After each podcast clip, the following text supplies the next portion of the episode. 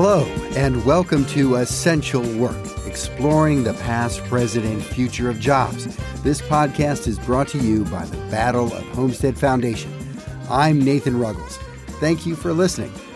We bring you stories and struggles, people and perspectives, interviews and commentaries, all on the world of work yesterday, today, and tomorrow. And welcome to a new year and season three on the podcast we have a wonderful lineup of excellent guests in store for you.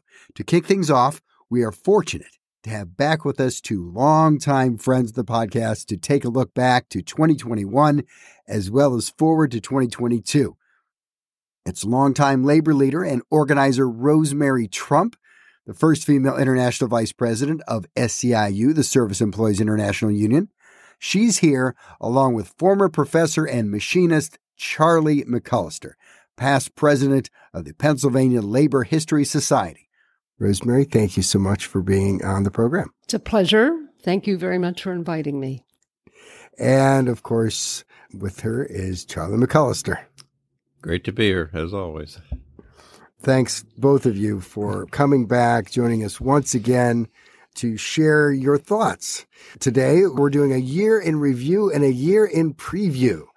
So we talk about the past, present, and future of jobs on this program. So, so we're going to talk about the issues of we've seen over the past year and uh, thoughts these two may have on the year ahead. Absolutely. Um, well, really, one of the highlights of 2021 for me uh, was this wonderful film that was released at the end of the year called Don't Look Up.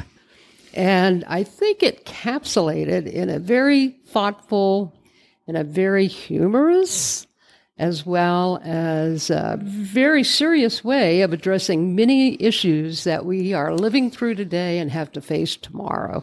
And particularly since uh, one of our Battle of Homestead Foundation members is a star in it, Mark Rylance, who is writing and producing a film about what took place in Homestead in 1892 and the surrounding uh, decades uh, with H.C. Uh, Frick and Andrew Carnegie, which again reflects much of what's happening today. There is a lot to dissect. We should say, you know, potential spoilers ahead. If you haven't seen the film, skip ahead a couple minutes here and we'll get, and then come back after you've seen it. It's really an excellent film. And I know it's uh, made a social uh, media circuit on uh, all the various platforms, and many people are watching it or have watched it. And of course, uh, the critics have been reviewing it, and they usually concentrate on the premises that a meteor is going to be coming within a six month period to destroy the Earth. That it's an allegory for what's really happening, which is climate change is destroying the Earth and threatening uh, the existence of the human species and perhaps all living things. And it's true, that movie is uh, a great allegory for that subject matter. But what I think is really brilliant is how the writers were able to include some of the underpinnings for why people refuse to believe it, why people, you know, will chant, uh, don't look up, don't look up, you know. and deny that this meteor is coming because there are forces out there that it's not to their economic interest to have people look up and worry about that. And we're dealing with that today the threat of authoritarianism, uh, uh, fascism, frankly. Uh, mm-hmm. The fact that private enterprise can solve all problems without interference with government or workers or unions. Um, that you know that to actually try to politicize scientific evidence. I mean, rather than try to either disprove scientific evidence in a scientific manner or affirm what's going on to take action. And uh, the, the, the, the, corruption of the political process with uh, money, you know, that Power is for sale. You get a voice, you get a special treatment if you've got money.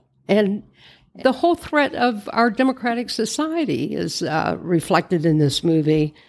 As an example, at this very moment, all the um, attention is being paid to uh, our West Virginia United States Senator Joe Manchin, The question is is he for sale?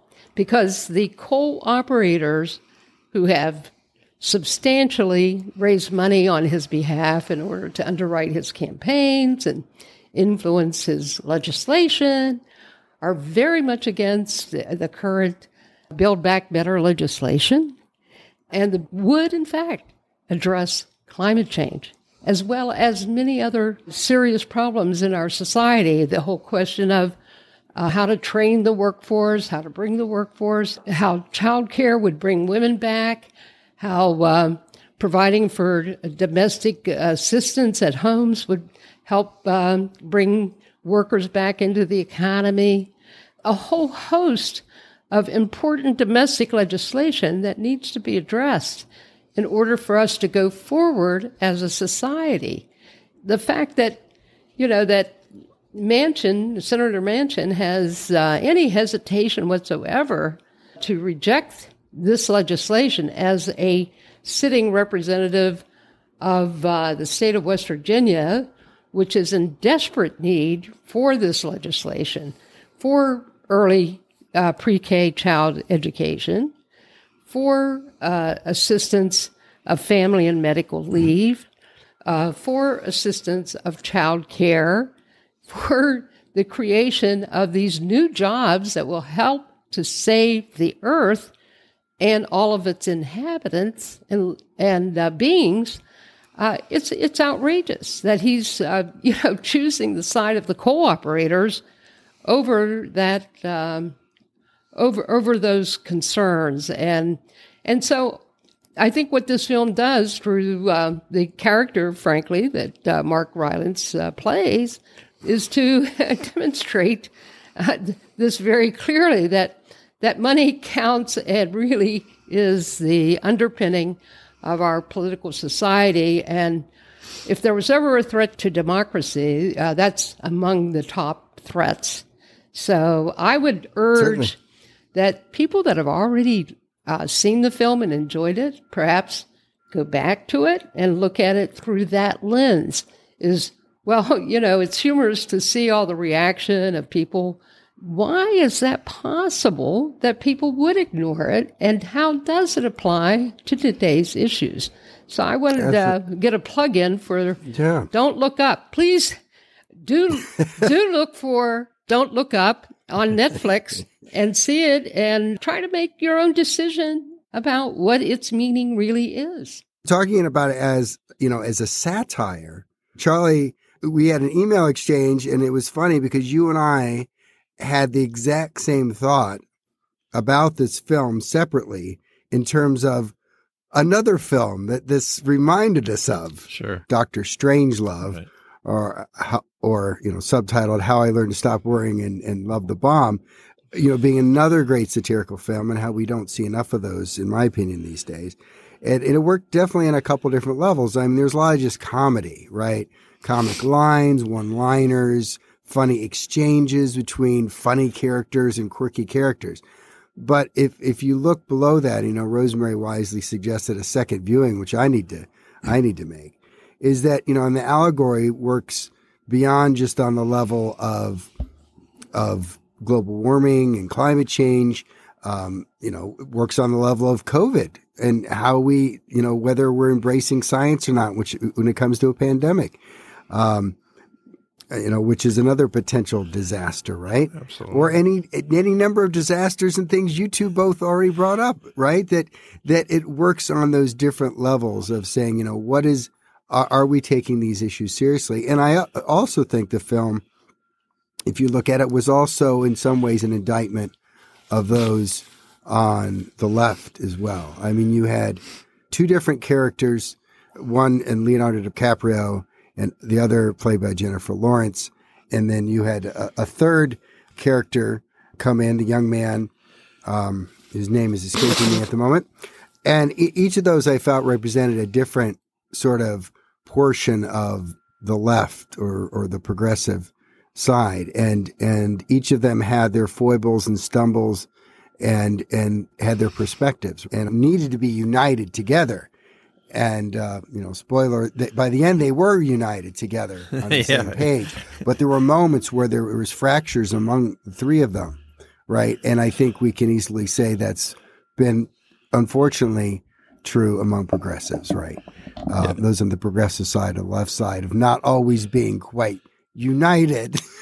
and going back to what you're saying, Rosemary, in terms of the Democrats having trouble getting together with with this rogue Manchin, right? And and Charlie, you look like you're about to, you got so, a thought on the tip of your tongue. What were you thinking? Well, I mean, they were united by, by all getting destroyed in the end because, uh, you know, the failure of being able to turn this around and stop the, the disaster from happening. And that is a cautionary tale for the left and, and particularly with us all being confined for two years, it's been very difficult to have social interaction and the happiness, the joy of that. As uh, Mark Rylance has written us recently, he's so ecstatic because he's doing plays again and he's with a bunch of people not coming in for one shot, you know, in an afternoon repeating several lines. But uh, my favorite line, I mean, the privatization of space and the Elon Musk, I mean, the whole, the whole uh, phallic ridiculousness of the whole thing when the earth is in such trouble and we have such a beautiful planet. But I mean, there were belly laughs in that film. And my favorite of all was at the end in the credits, uh, when the very ultra rich freeze dry themselves and send themselves off to the closest inhabitable planet that they've figured out through cal- careful calculations. 28,000 years later, they arrive at this and they all walk out naked into the new Eden where they're going to just have a grand time because it, according to their calculations, it's a place where humans can live and survive. And they get down and are surrounded by dinosaurs and are consumed. Uh, that to me, uh, just the, the idiocy of looking at Mars as a solution to the problems of Earth and spending so much money on these egotistical it illustrates the incredible concentration of capital, uh, Mhm. the sucking of the lifeblood of the planet, of the humans in it, into a few places, and then being spent in the most ridiculous ways. And we, this, so much of the culture celebrates this stuff. Uh, it's ridiculous, and it's it's tragic, and it is totally unsustainable. And I think what is so real about the present situation is we are being confronted by crises which cannot be solved individually. They can't be solved regionally. They can't be solved nationally. They are global issues, which absolutely require us to strengthen global institutions, to look at peacemaking, to look at education, and look at getting our hands dirty and breaking down the barriers between intellectual and physical labor and stop the arrogance of people looking down on other people because of the kind of work they do. My generation grew up under the fear of the atomic weaponry and the destruction of the earth and and we now are this generation i think one of the things that unites us and makes this time look pretty familiar to us is that we are facing an existential crisis like we did back in the 60s with uh, or in the 50s with the atomic weapons and the fear that that was imminent and, and that it was a real threat with the Cuban Missile Crisis, which was a major uh, factor in my life. And uh, it was a week after the Cuban Missile Crisis that I met Dr. Martin Luther King. Uh, but I think what to me, what the movie and, and what the reality says is that uh, ignorance is no defense, that denial is no defense. Uh, to look at the present state of the environment, and the storms, and the the devastation, the the desertification, all kinds of issues around the environment is inescapable. It's not something we can turn our eyes from and be saved from. And so that's like all the the real problems of the world. They they require organization.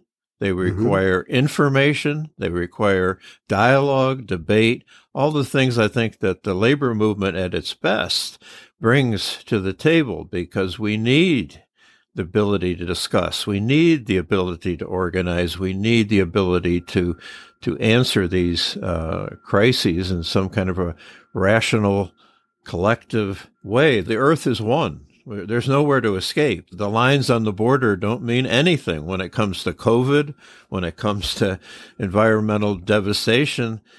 And that's why, you know, the two great crises of our time, they keep talking about the supply chain issues and labor shortages. I mean, it, it, it just seems almost absurd. I mean, the supply chain, the, let's break the chain. Let's bring the jobs home. All manufacturing should be brought closer to the places where the consumption takes place. That would cut down on all this waste of transportation and burning of fuels, etc. It takes a little sh- energy to, to ship something across the Pacific Ocean. Yes, from, and uh, sitting out for months outside the harbor, China on a, on a on a container ship it's to uh, a port in Long Beach or whatever, right? It's nuts. And and look at the environmental devastation to China with because of the concentration of so much of the manufacturing there. It's not healthy for any. The way the world has been organized by capitalism, the the push for the lowest, the the bottom, the rush to the bottom is a terrible way to do it. And then the other great crisis is immigration and people on the move. And we sit here weeping over our labor shortage when we have people dying, literally dying to get in. Haitians walking from Colombia through the Darien Gap up through Central America to come to work. I mean, we need workers. We've never, we're not going to rebuild manufacturing without an intelligent, balanced immigration policy. We need an industrial policy. We need a immigration policy that makes sense for, and we need labor. We need organized labor. We need organization at every level. That's, those are, it seems to me, those are the answers to this, but uh, we really have to look at the, the, the crisis, the depth of the crisis, and come up with answers that are adequate to it. You know, what the media likes to concentrate on in terms of dealing with this issue of labor shortage and uh, the manufacturing crisis of being able to recruit and retain labor, that their answer is, well, you have to address higher wages and better benefits, Absolutely. as well as childcare for women and perhaps some training. What they never say is what you need to do is bring back unions Unions are key to all of that of raising the wages, of legislating the child care, of the, giving voice to the workers of what they need to be able to stay on the job. And, you know, labor shortage is, an, is another term for workers are going on strike. Yes. They may not be going on strike together as a unified body, but they're going on strike one mm-hmm. by one by submitting their resignation or their early retirement application, or they're just uh, walking away from the job and saying, take this job and shove it because they don't have a voice in what they need to be able to stay on that job, including, you know, the fear of COVID. If without unions, you don't have the ability to discipline workers and, and encourage workers to do the right thing on the job. I mean, some some people complain, you know, I go to work and you know, only maybe 10 or 15% of us wear masks. The others don't. They they object. But if you had a union there representing the workers and had health and safety committees and had the opportunity to educate the workforce about the importance of keeping each other safe so that we can continue on the job and earn our livings and not have the fear of getting sick and uh, bringing home a disease, then it, it makes it so much easier for the employer. So, truly, unions are in the best interest of business, and business needs unions. It's good for America. It's good for the economy. It's good for the bottom line. It's good for their profit margin. And yes, they may have to share some of that stock buyback money that they're giving to uh, the shareholders oh, with God the workers. and they God may, forbid they should share the billions in stock buyback and dividends. exactly. and God forbid they may have to share some of their hundreds of millions of dollars of bonuses that they give themselves. Oh, Rosemary, now you're, you're, you're I'm stepping on their toes. It's true. You are, but hey. Hey, I'm, I'm stepping on the toes of the 2% to take care of the 98%. And the fact of the matter is, when they talk about that uh, inflation's going up, inflation's only going up because they're unwilling to pay the workers the amount of money that they need in order to buy the products that will create economies of scale and get our economy working again to reduce inflation. We need a bigger pie and we need less of the 2% eating 80% of the pie and leaving the other 20% of the pie for the 98% to eat. So a bigger pie with more fairly sized slices. Right. If the issue right is wages not being high enough or working conditions not being good enough or benefits uh, not being strong enough, then yeah, how did we get those things in the first place? So much is unions. People who are organized and have a voice have a stake in the system. Things can move forward better. Here in Pittsburgh, we have a new black mayor, and I'm very happy. I hope the first, the first black mayor, the first say, black in mayor, history of Pittsburgh, and we may have a black uh, congressional person in the next round. It's very, very possible. So this is good and and good for Pittsburgh and uh, and uh, good for the Steelers.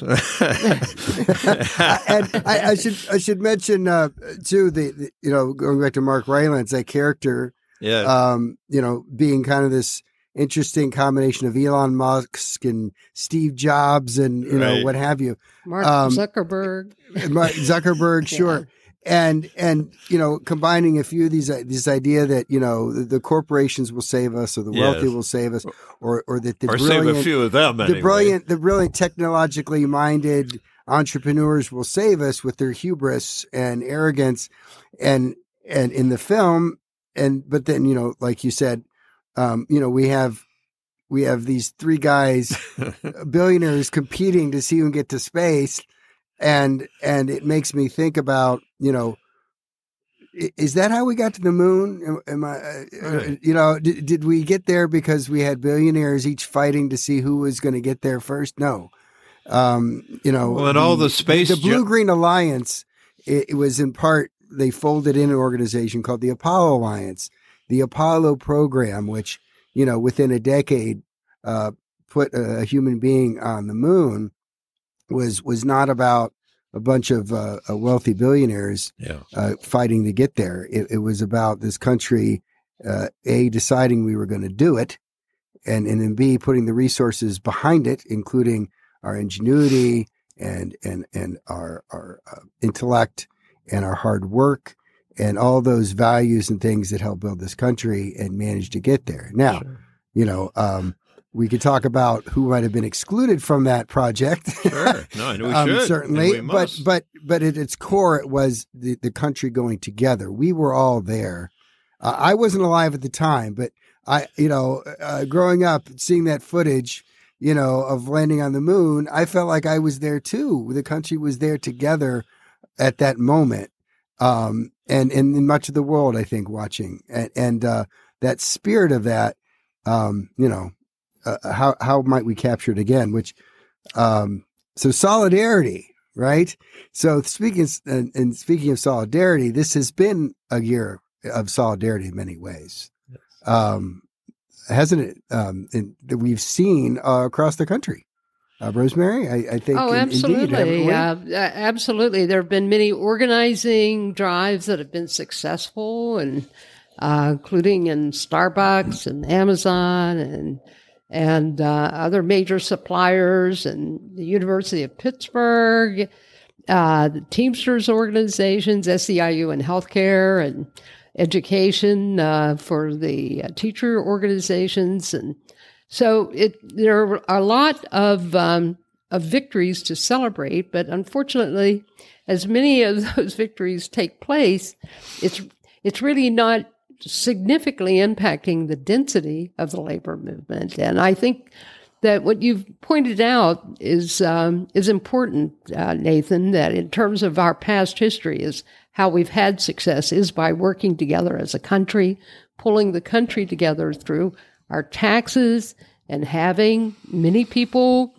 included in the debate, not permitting one or two, three individuals determine, oh, I'm the smartest guy, richest guy in the room. I'll figure it out for everybody else and I'll mm-hmm. solve all the problems. Right. That we were able to do it in a democratic way. And the fact that, you know, that they have the hubris to uh, suggest that they uh, are the uh, the end all be all uh, problem solvers is again a show of how um, authoritarian our our country really is becoming. becoming yeah. Well, we had a, a, president who was the same sort of point of view. It was right about. I know more than the generals. I know more than right. everybody. Yeah, right. Yeah. I mean, I think I, I think it was Elon Musk that said well, I don't really believe in taxes because, after all, I can figure out with my billions of dollars how to best use them for my purposes that I want to take care of. And I'm well, more efficient than the government. That's what he said. Eh, right. I'm more efficient than the government. Well, well a wise man you? once said that, you know, taxes is the price we pay for civilization, you know? So, but Rosemary. Inequity. and equity. And you're right. For civilization and, and, and equality and opportunity as well as for humane society. I mean, uh, you know, this upcoming elections that we're going to be having in 2022, particularly in the Congress and future elections, all every election is important. There is no yes. such thing as an off year. Every local, state, and federal election is important.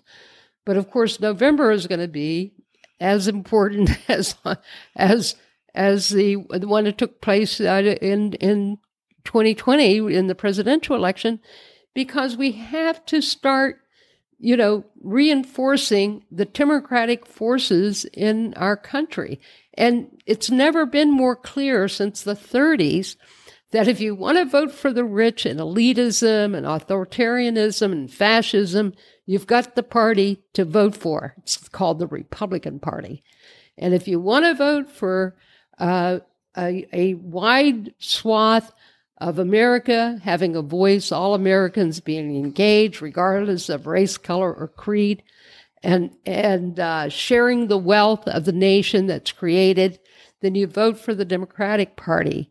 Uh, that it is the rich against the poor, that it is the working class uh, against the business owners that want to shut them out from having a voice. If you believe in a democracy in this country and not just having an elite uh, strong man at the head of your government, then you had better get mobilized, get yourself to the polls, your family, your friends, your neighbors to the polls to vote for those uh, politicians that voted for the Infrastructure Act, that voted for Build Back Better, that voted for the Voting Rights Act. And, and those are the uh, politicians we want to keep in office to keep this great experiment of American democracy spreading and intact and can grow and can benefit not only the United States of America, but as Charlie so eloquently pointed out, the entire globe, because this is what we have to engage in in the future for the salvation of our earth is to have everyone engaged in helping to save this earth. I, I really think the issues are on the side of the Democratic Party, and they are the advocates for keeping our democracy. And if you believe in voting and not shooting your way to power, but voting your way to power, then you need to be mobilized and motivated. And this is an opportunity to do that. And we have the issues to generate that mobilization. Uh, I wanted to get your thoughts, Charlie, in terms of the solidarity we've seen among workers in this past year, particularly, you know, a lot of this right here in Pittsburgh. Um, yeah, I, I was so encouraged by the the victory of the Pitt faculty. Uh, and having been in a unionized university at Indiana University of Pennsylvania, I mean, I understood the importance of unionism. And the union up there was warning the administration of the demographic decline that was inevitable, that was foreseen. Instead, the, the administration went into a massive building of of fancy apartments for the students, which was absolutely the wrong things to be doing at the time it was done. It's put the state system of higher education on the verge of bankruptcy when these trends were known and were spoken about by their own faculty. But the, the state system has had a long tradition of hiring chancellors from Florida, non union, anti union chancellors. I mean, what is this about? But we have here at Pitt, it seems to me, that the future of higher education is really illustrated because what have they done for years has been replacing tenure track people with temporaries, temporary faculty with less stature rights, participatory presence in the curriculum and, and the, the departments.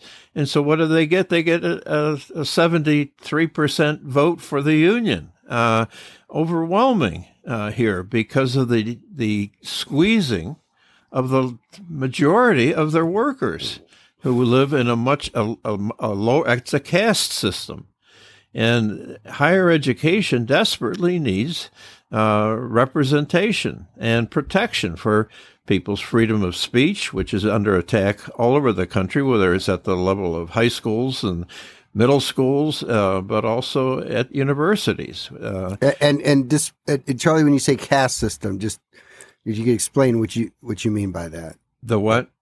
When you say caste system, yeah, well, uh, we, you could just explain tenure, to people what you mean. What yeah, you have the at. tenure track people who will be making you know, 80 to 150,000 a year. And then you've got the temporaries who are making 30 to 40,000 a year and they're stuck there. And there's no adjuncts, essential right? difference, adjuncts, uh, between their education, their background, their intelligence, or anything else. It's their luck of hitting the right moment, of having friends in the in the existing uh, apparatus, et cetera, et cetera, and the and the unfairness of it all and and the students look at it and say, you know, here here's my professor making thirty thousand a year in a place that I'm paying sixty, seventy thousand. Every student is, what's going on here? The unfairness of such a system is so evident. And so the student workers at Columbia University, 7,000 student workers run the right to have organization, representation. They got their wages increased.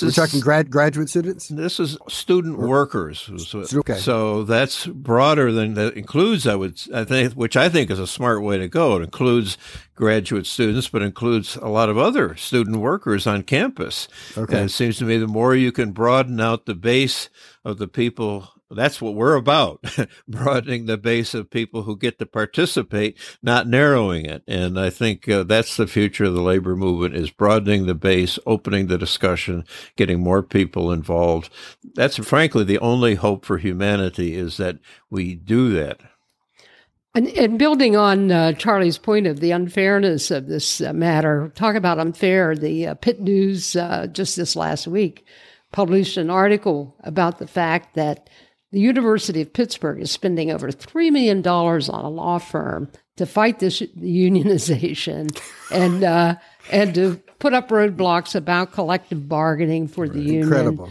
And unfortunately, Penn State and Temple University and others are paying uh, obscene amounts of, of taxpayer dollars and student tuition money that should be going for education right. to law and firms. obscene amounts of money. $3 million?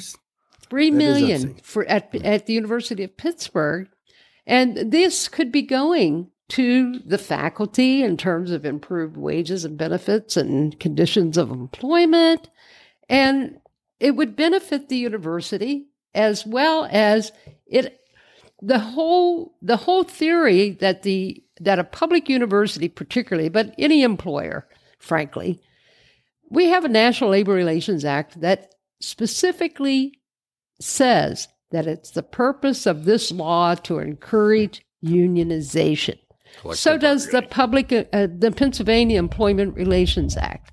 That this legislation is for the purpose of encouraging collective bargaining and unionization, and that they spend money to go against the intent of this law. Well, there should be a law that says they can't do it specifically.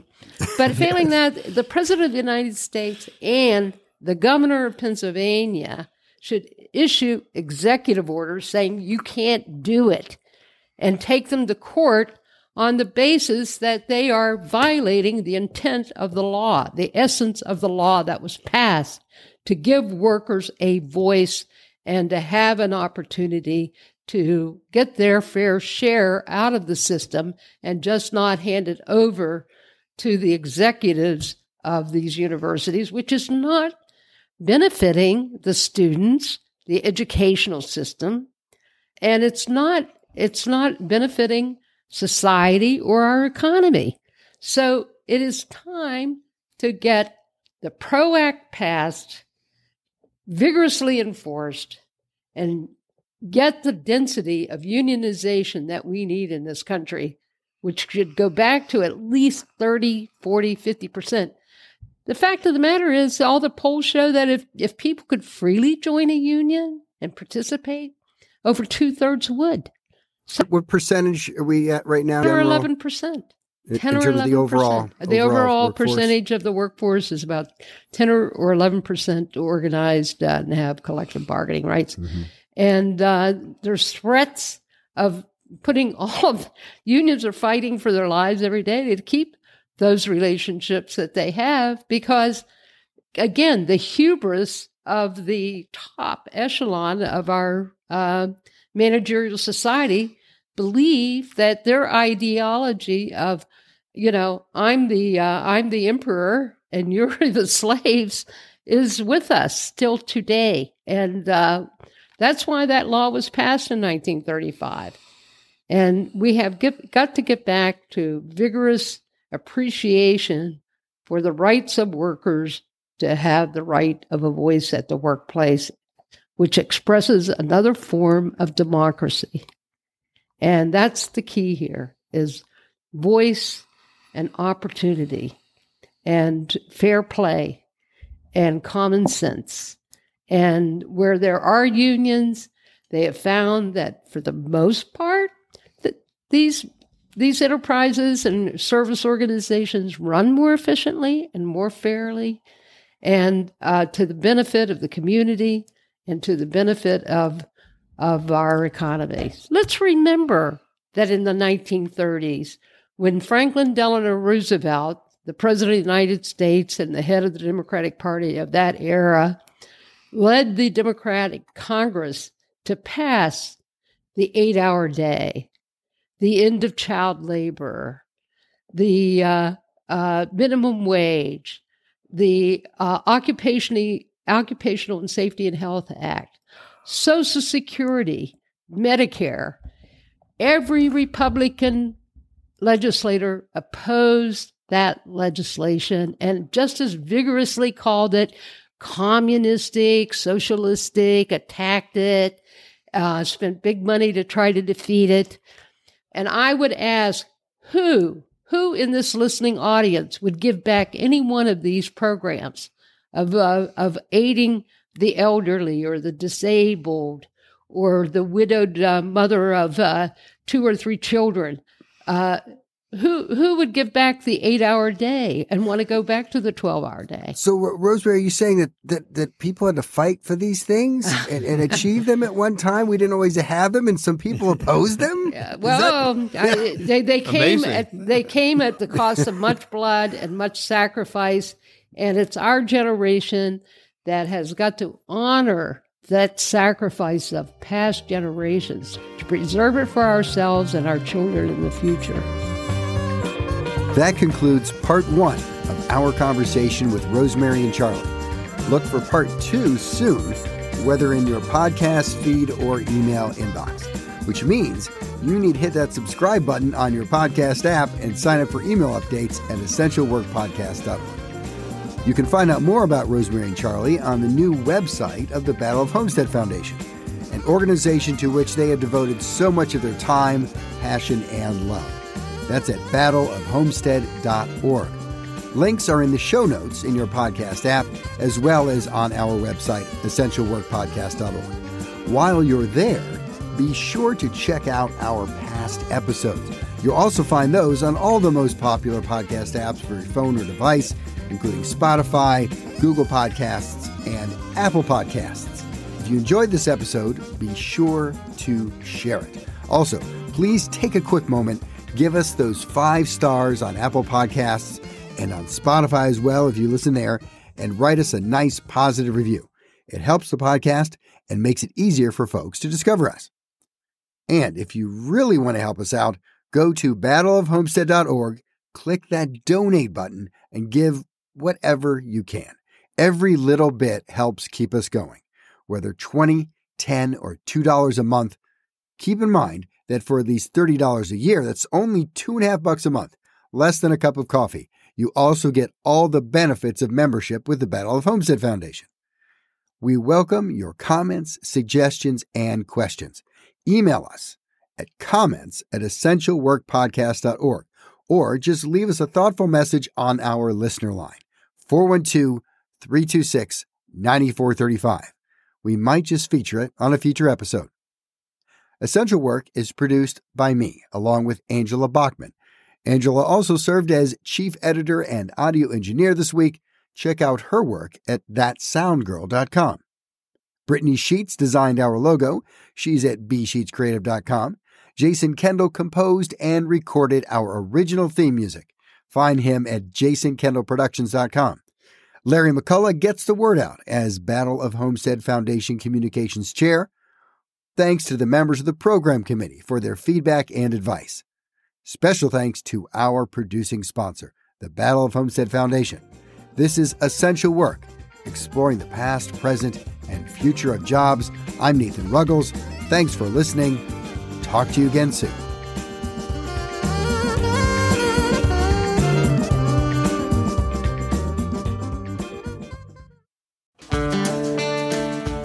Twenty twenty one has been a year of transition for all of us. At the Battle of Homestead Foundation, they have discovered new ways to advance their mission of heritage, education, and social action.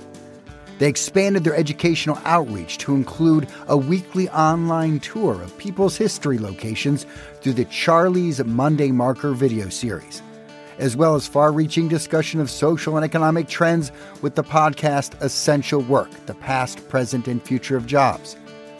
They presented seven timely online public panels featuring nationally known authors and historians. Topics included workforce shifts from heavy industry to healthcare the women's suffrage movement, uprooted immigrant neighborhoods, protest songs in today's civil action movements, the 1921 Battle of Blair Mountain, historical roots of today's social philanthropy, and Pittsburgh, Pennsylvania's world famous city steps. They establish a professionally archived labor history collection, thousands of documents, photos, recordings, and remembrances of labor history spanning decades. They co sponsored the Blair Mountain Centennial in West Virginia, honoring a long neglected part of U.S. history with a landmark Labor Day weekend of events. They built a new and more accessible website, which you should check out at battleofhomestead.org.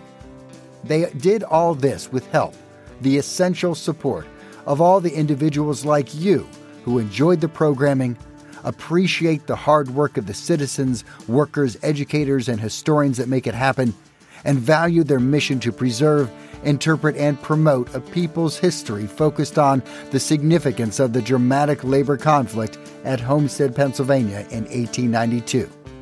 In 2022, they'll present a new round of thought provoking programming. Membership, along with special donations, is essential to their success. Annual membership is only $30, $20 for retirees or the underemployed, and just $10 for students. Join now at battleofhomestead.org. You can also choose to contribute at any of a number of special donor levels, and donations are tax deductible. Membership also provides multiple free admissions to a variety of historical museums and sites in the greater Pittsburgh area. Check out the details at battleofhomestead.org. As this singular year comes to a close, while we still may have much to be thankful for, we also all see the urgent necessity of doing more to share our progressive labor history to a wider audience and inspire a new generation of activists and organizers. Your membership and engagement ensures that the Battle of Homestead Foundation will continue to do just that. Show your support today at battleofhomestead.org.